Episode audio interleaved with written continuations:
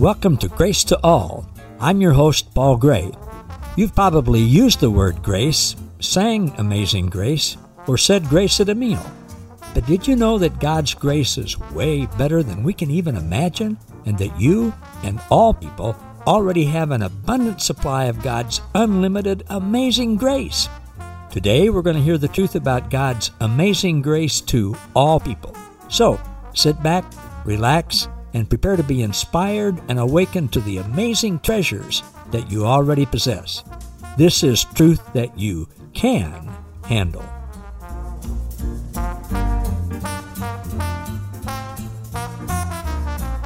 Hey, everybody. Paul Gray here. Thank you so much for joining me once again for another edition of Grace to All with Paul Gray. We've been looking at two different kinds of love that the Apostle Paul talks about in the New Testament agape love, which is the God kind of love, and then eros, E R O S, mankind's love. That word is never used in the New Testament, but Paul contrasts agape love with it all the time. Mankind's love, eros love, is based on one person providing what another person needs or wants or desires. And as long as they do that, then the relationship's intact. But when they are no longer able to provide that in the other person's opinion, then the love stops and the relationship is over. And Paul uses all kinds of opportunities to show that that's not the way God is at all. Nothing can affect God's love and his relationship with us. We use human words because that's all we have to describe the kind of love that God has. But, you know, we really can't describe it. We can't do it justice with human words. We try because that's all we have.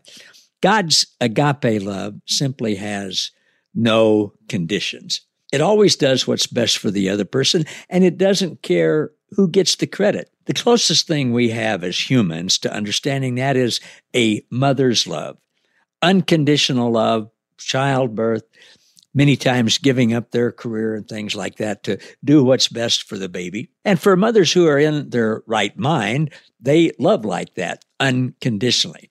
Now, many times, unfortunately, with humans, men and women, moms and dads, there can be a breaking point when love can really be tested so much that it's not given unconditionally anymore. And we tend to think, well, God must be like that, but he's not. That's a big part of the good news. The Apostle Paul, who wrote two thirds of the New Testament, uses two different phrases to reveal God's love more so than any others. They are Paul's much mores and his alls. Much more, God's love is much more than we can ever imagine, and God's love is for and includes all. Paul's much more and his alls. Here's a phrase that Paul used that's just amazing God is exceedingly much more abundantly above all. Exceedingly much more abundantly above all.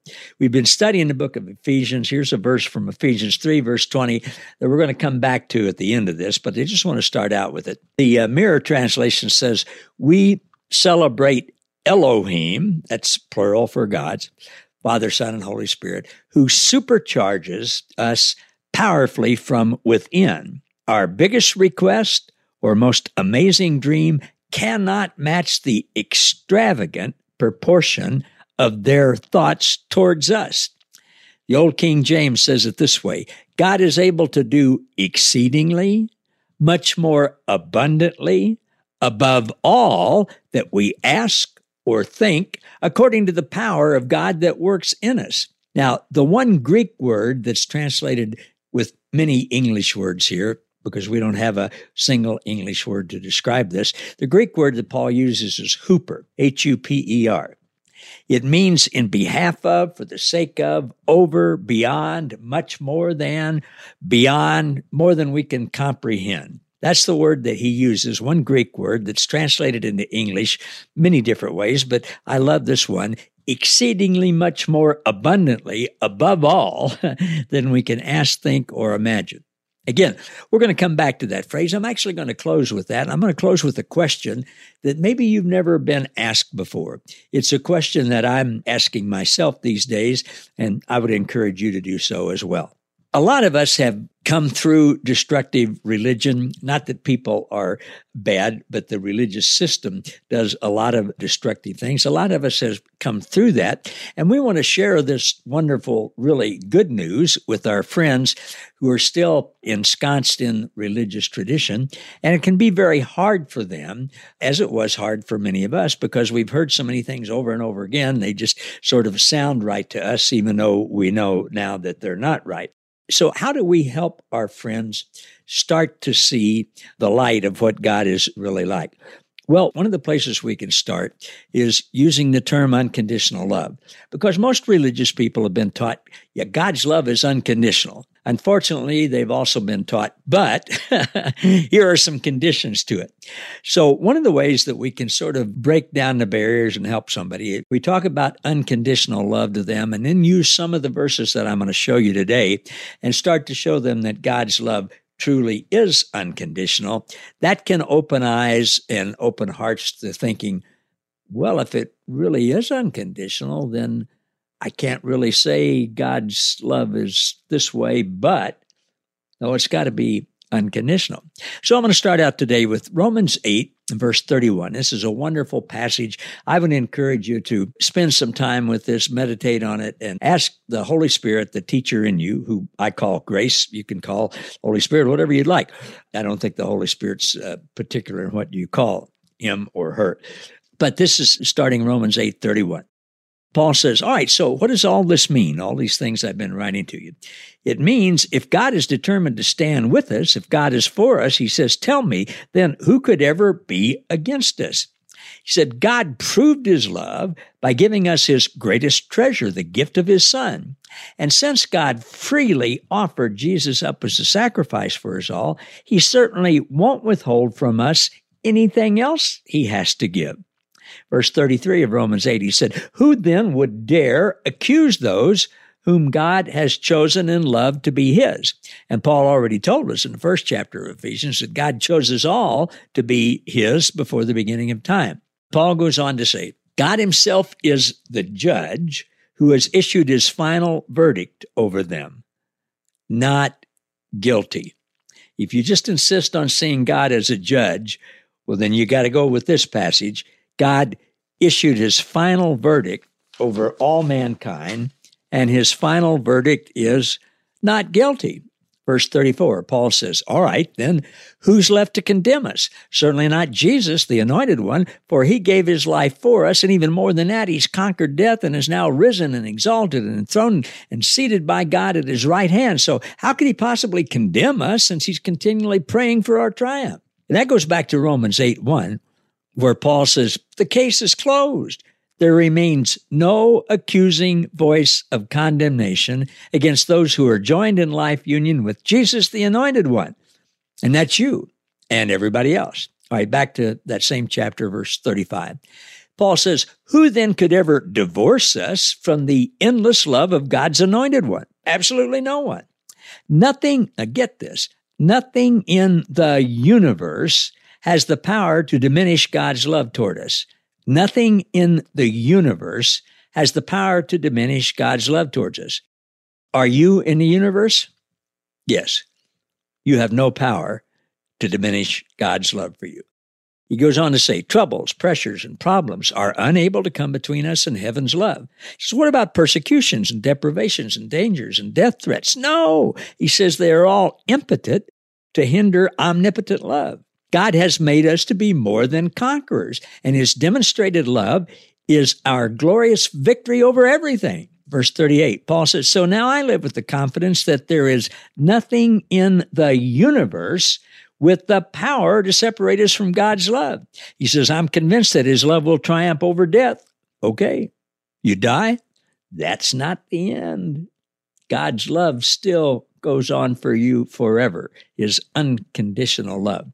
Life's troubles, fallen angels, dark rulers in the heaven, he says there is nothing in our present or future circumstances that can weaken God's love for us. He goes on to say, There's no power above us or beneath us, no power that could ever be found in the universe that can distance us from God's passionate love, which is lavished upon us through our Lord Jesus Christ, the Anointed One. What a great passage. Well, friends, I'm confident that this passage is Paul's masterful attempt to eliminate all but what about questions. I mean, he covered everything in this. I mean, how can you say, well, but what about your free will? You can separate yourself from God. Well, not according to what Paul said here, because you are in the universe, you are a created thing. You can't separate yourself from God's love. You simply can't. All right. Now I'm going to get to the main course. It even gets better than that. Ephesians 3:19. Paul says, "I desire for you, and this is talking about you and everyone, to become intimately acquainted with the love of Christ on the deepest possible level, far beyond the reach of a merely academic intellectual grasp. Within the scope of this equation, God finds the ultimate expression of himself in you, so that you may be filled with all the fullness of God." awaken to the consciousness of his closeness, Paul says. He says separation is an illusion. Oneness was God's idea all along. God's desire is to express himself through your touch, your voice, your presence. He's so happy to dwell in you. There's no place in the universe where he would rather be. God's love is so wide, it encompasses everything to the ends of the earth. Verse 20. We celebrate Elohim. It's the plural Father, Son, Jesus, Holy Spirit. We celebrate Elohim who supercharges us powerfully from within. Get this now. Our biggest request or our most amazing dream cannot match the extravagant proportion of God's thoughts towards you. Now he says, to him that is able to do exceedingly, much more abundantly, all above whatever we ask or think according to the power that works in us, we give him praise. There's that phrase again. Much more, all. It just, you can't even fathom how much more. He says, never doubt God's mighty power to work in you and accomplish all this. Now, here's the Passion Translation. Look at this. God will achieve infinitely more than your greatest request. He will achieve infinitely more than your most unbelievable dream. He will achieve infinitely more and exceed your wildest imagination. He will outdo them all, for his miraculous power constantly energizes you. I mean, Jesus just demonstrated outdoing anything we can imagine with his grace miracles, like he provided much more wine than the people at the wedding could drink. He provided much more food on two different occasions than tens of thousands of people could eat. He provided way more fish than professional fishermen's nets could hold. And he saved and included infinitely more, like everybody, infinitely more than we could ever even imagine. So here's the question I have for you and for me as we finish this up. What is your greatest request for God? What is your most unbelievable dream to tell God about? What is your wildest imagination? Scripture says he will achieve infinitely more than your greatest request, your most unbelievable dream, and your wildest imagination. He will outdo them all for his miraculous power constantly energizes you. Now, asking, I've come to believe, really means to visualize, not to beg from a distant sky god who's keeping a list to somehow work up enough compassion for you that he might give you a scrap here or there or answer a prayer. No, we've already been given every spiritual blessing there is in the heavenly realm. A better term, I think, than asking for us to understand today would be to thank God for what we already have and then take those dreams and those requests and the things that we imagine and visualize them being true. We've already been given every single blessing there is in the heavenly realms. We've been given everything for life and godliness. That's what Paul and Peter tell us in Scripture. So if we use the acrostic that I used, DEEM, D E E M, delightfully expect effortless manifestation of the desires of our hearts, the dreams that God has put in our heart, and give Him our requests and our dreams and imaginations, then He brings them about. It's not anything we can do. He's already done it. He invites us to participate with Him, to be thankful for what He's already done, and then ask and dream and imagine and then rejoice and be grateful and thank Him for what He does for us. All right, the final verse, Ephesians 3 21, Paul says, God is both the author and the conclusion of the glory on display in those of you, all of us, who are called out from religion and are mirrored in Christ Jesus, Christ in you, the hope of glory. He says the encore continues throughout every generation, not only in this age, but also in the countless ages to come. Folks, this is really, really, really good news about God's unconditional love for all people. I hope this is encouraging for you. And if it is, I hope you'll share this with other people. If you haven't yet subscribed to the platform that you're listening to or watching this on, hit like and make some comments. That really helps drive up the algorithms when people are looking for unconditional love and grace and inclusion and things like that.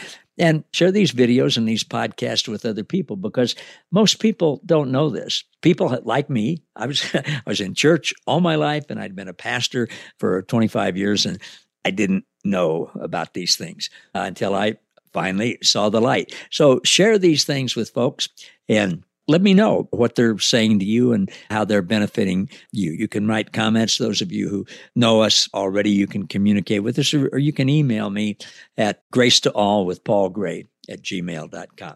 All right. Hey, thanks everybody. Enjoyed being with you again. We'll see you next time on Grace to All. Thank you for listening to Grace to All. For more about us, how we can serve you, and our special guest, please visit www.gracewithpaulgray.com. Don't forget to subscribe to the podcast so that you never miss an episode and to join our Facebook group, Grace to All, where you'll be inspired and awakened to more truth that you can handle.